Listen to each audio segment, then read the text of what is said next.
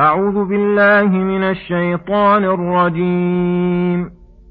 حرمت عليكم أمهاتكم وبناتكم وأخواتكم وعماتكم وخالاتكم وبنات الأخ وبنات الأخت وبنات الأخت وأمهاتكم اللاتي أرضعنكم وأخواتكم من الرضاعة وأمهات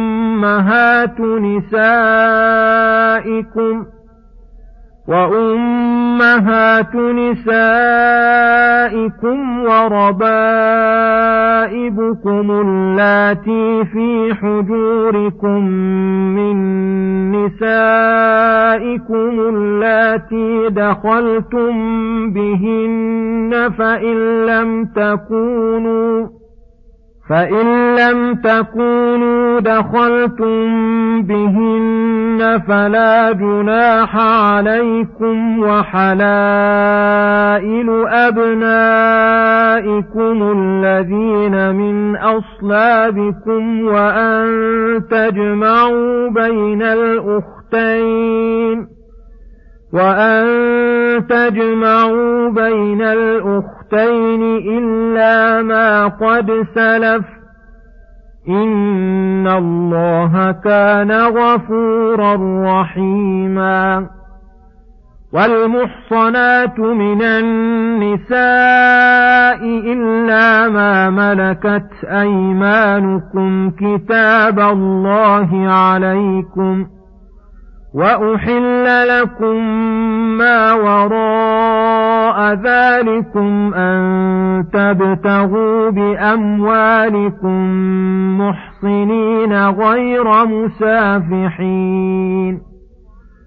فما استمتعتم به منهن فآتوهن أجورهن فريضةً ولا جناح عليكم فيما تراضيتم به من بعد الفريضة. إن الله كان عليما حكيما. بسم الله الرحمن الرحيم. السلام عليكم ورحمة الله وبركاته. يقول الله سبحانه حرمت عليكم أمهاتكم وبناتكم وأخواتكم وعماتكم وخالاتكم وبنات الأخ وبنات الأخ وبنات أخت وأمهاتكم اللاتي أرضعنكم وأخواتكم من رضاعها الآيات. هذه الآيات الكريمات مشتملات على المحرمات بالنسب والمحرمات بالصهر والمحرمات بالجمع وعلى المحللات من النساء. فأما المحرمات بالنسب فهن السبع اللاتي ذكرهن الله. الأم يدخل فيها كل من لا عليك ولادة. وإن بعدت.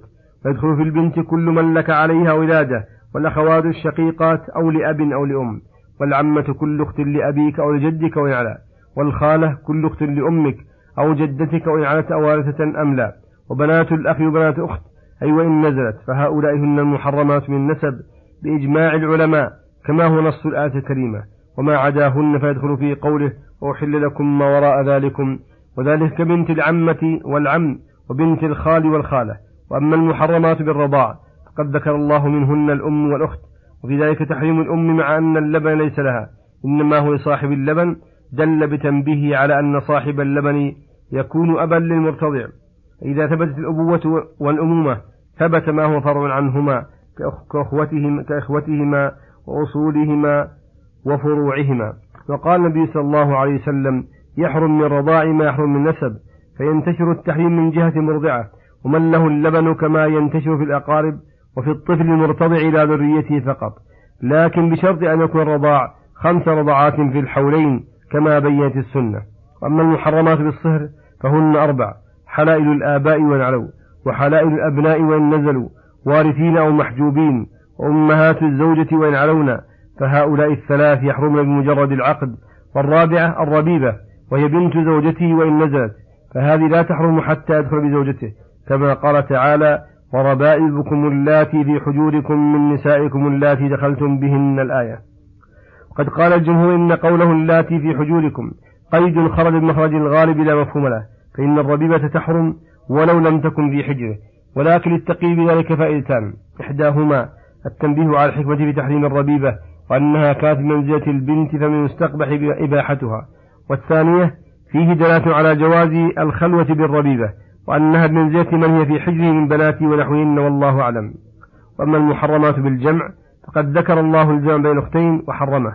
وحرم النبي صلى الله عليه وسلم الجمع بين المرأة وعمتها أو خالتها وكل امرأتين بينهما رحم محرم محرم فقد لو قدر إحداهما ذكر والأخرى أنثى حرمت عليه فإنه يحرم الجمع بينهما. وذلك لما في ذلك من أسباب التقاطع بين الأرحام.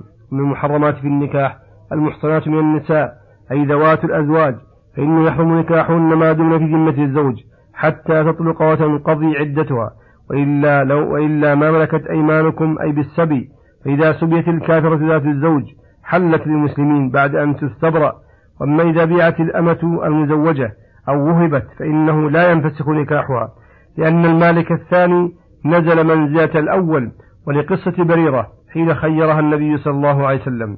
قوله كتاب الله عليكم. أي الزموه واهتدوا به. فإن فيه الشفاء والنور. وفيه تفصيل الحلال من الحرام. ودخل في قوله وحل لكم ما وراء ذلكم. كل ما, ما لم يذكر في هذه الآية. فإنه حلال طيب. فالحرام محصور والحلال ليس له حد ولا حصر. لطفا من الله ورحمة وتيسيرا للعباد. فقولوا أن تبتغوا بأموالكم.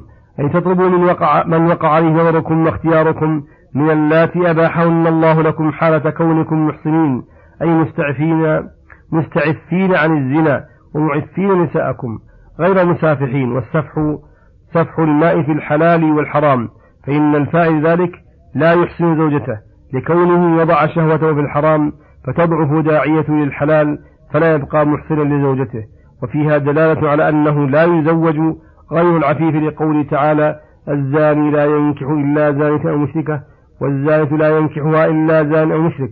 وما استمتعتم به منهن أي من تزوجتموها فآتوهن أجورهن أي الأجور في مقابلة استمتاع. ولهذا إذا دخل الزوج بزوجته تقرر عليه صداقها. فريضة أي إتيانكم إياهن أجورهن فرض فرضه الله عليكم. ليس من التبرع الذي إن شاء أمضاه وإن شاء رده.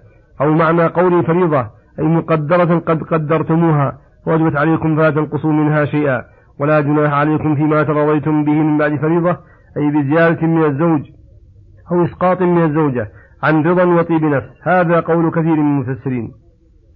وقال كثير منهم إن نزلت في متعة النساء التي كانت حلالا في أول الإسلام ثم حرمها النبي صلى الله عليه وسلم وأنه يؤمر بتوقيتها وأجرها ثم إذا انقضى الأمر الذي بينهما فتراضيا بعد الفريضة فلا حرج عليهما والله أعلم.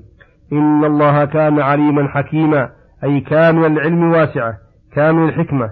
من علمه وحكمته شرع لكم هذه الشرائع وحد لكم هذه الحدود الفاصلة بين الحلال والحرام وصلى الله وسلم على نبينا محمد وعلى آله وصحبه أجمعين. وإلى الحلقة القادمة غدا إن شاء الله. والسلام عليكم ورحمة الله وبركاته.